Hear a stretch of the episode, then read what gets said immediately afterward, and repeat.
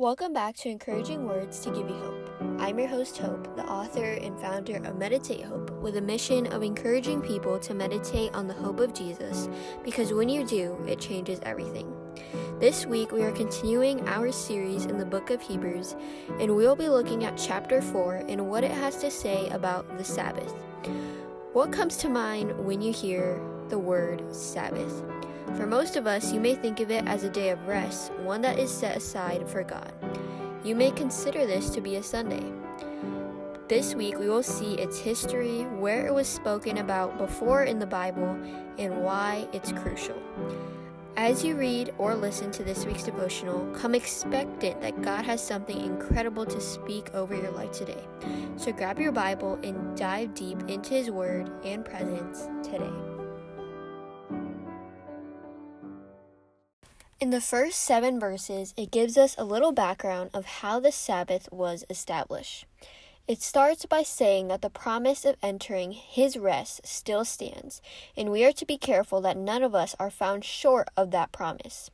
In verse 2, it tells us that the good news message has been preached to us, and it was also preached to people back then in the Bible, but it had no value to them. They didn't share the good news either. Verse 3 says, "Now we who have believed to enter that rest, just as God has said. So I declared an oath in my anger, they shall never enter my rest."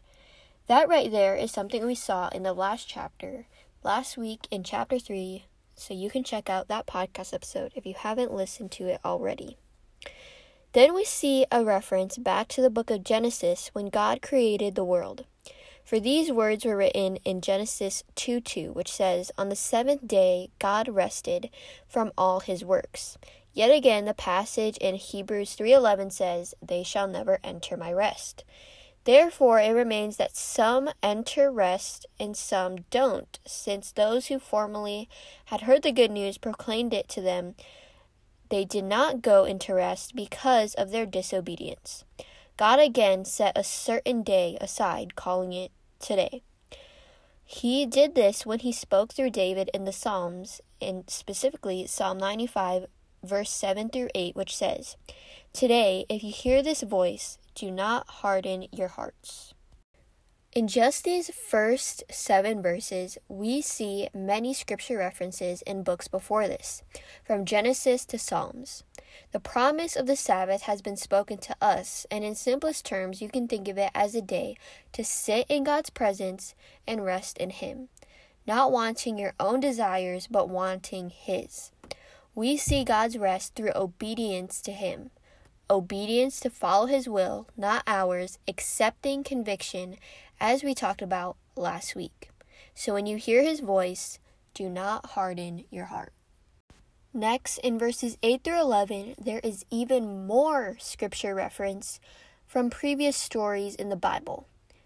Now, when there is scripture referred to from the past, it can seem as if the Bible is just going over and over again, and you kind of question, why is this added here? Why is it important? Well, think about it. When scripture is referring back to things in the past, it's trying to make a point. It's looking back at God's faithfulness and how God has worked. You can even think of it as looking back at an old prayer journal and seeing how God has brought you through. That's why scripture reference from previous stories in the Bible is so important. And we see exactly that in verses 8 through 11. So open up your Bible and follow along as I read. "For if Joshua had given them rest, God would not have spoken later about another day. There remains then a Sabbath rest for the people of God. For anyone who enters God's rest also rests from their works, just as God did from His. Let us then, therefore, make every effort to enter that rest, so that no one will perish by following their example of disobedience." What the author is trying to say here is why the Sabbath is important and the effects of it. Now, how does this apply in our own lives? When we set aside a Sabbath rest to just be with God and sit quietly in His presence, though it may feel weird at first, there will be rewards for that. Being filled by Jesus is the only thing that can truly fulfill our thirsty soul. Since we are to follow God's example, we must also take a Sabbath rest as the people of God, just like God did himself. That's the effects of the Sabbath and why it's important. But with that, we have to make every effort to enter that rest by being obedient to him. Now we close out with something that is not closely related to the Sabbath, but that doesn't mean it's not important. We see the word of God described in Hebrews 4 verse 12, which says, "For the word of God is alive and active, sharper than any double-edged sword. It penetrates even to dividing the soul and spirit, joints and marrow, and it judges the thoughts and attitudes of the heart." God's word can help you fight your battles, reveal new things, and search and penetrate your heart. In verse 13, it says how nothing in all creation is hidden from God's sight. God sees everything. He sees our hearts. Lastly, in verses 14 through 16, it gets into Jesus being the great high priest. He ascended into heaven, is the Son of God, to whom we hold firmly to the faith we profess.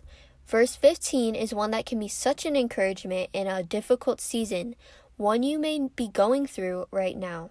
It says in verse 15, "For we do not have a high priest who is unable to empathize with us in our weakness, but we have one who has been tempted in every way just as we are, yet he did not sin." There is no human here on earth who can truly empathize with us in our weakness, except Jesus, who has been tempted in every way but did not sin. So with that, as it says in verse 16, come to God's grace with confidence so that you may receive mercy, grace, and help in your time of need. Now here are this week's discussion questions and applications. Though discussion questions may feel super convicting, remember that conviction is there to strengthen and build our faith. Meditate on these questions and ask God what he is trying to teach you through this text. Number 1. We talked about how many people may hear the good news message preached, but it has no value to them, and with that, they didn't share the good news. The good news has been preached to you, whether that's through a pastor preaching a sermon or merely reading the Bible for yourself. Is the good news so vital to you that you share it and live it out in your life? Do you take the Sabbath seriously and set aside Sunday to be in the presence of God and rest in him? That may be going to church, participating and serving at your church, or spending extra time in his presence to hear that still small voice. Ask God what that may mean for you, and once you hear from him, go out and live your faith. Number 2. We can see the effects of the Sabbath rest in our lives. We can be renewed and refreshed in him, ready to carry out our responsibilities he has entrusted us with for the week ahead. Have you seen the effects of the Sabbath rest in your own life? If not, I encourage you to set aside a day in the week to simply just be with him a little longer. You may say, I don't have that much time.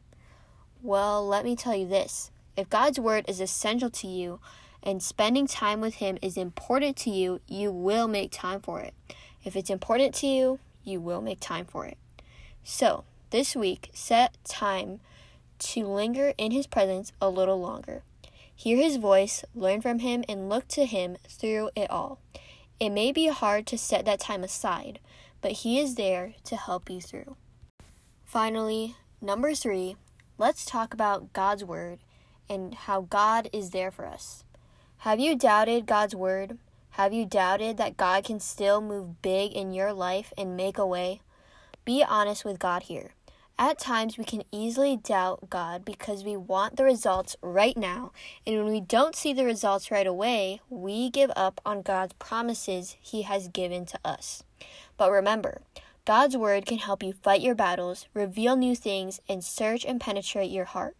It can give you fresh revelation in your low moments and peace when your worries can get the best of you. Don't give up on God's promises.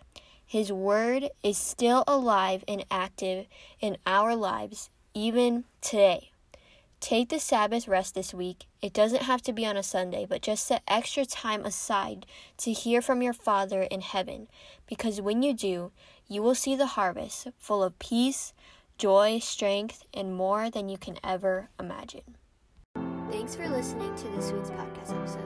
I hope it encouraged you, brought you close to God, and deepened your relationship with Him. For Christian encouragement, Bible journaling, inspiration, and more, you can follow at Meditate Hope on Instagram. That's MEDITATE HOPE for weekly family devotions with discussion questions and activity, application, and more. You can go to meditatehope.webly.com. That's meditatehope.weebly.com. Remember that you can listen to this podcast on Apple Podcasts, Spotify, and wherever you get your podcasts. Thanks for listening.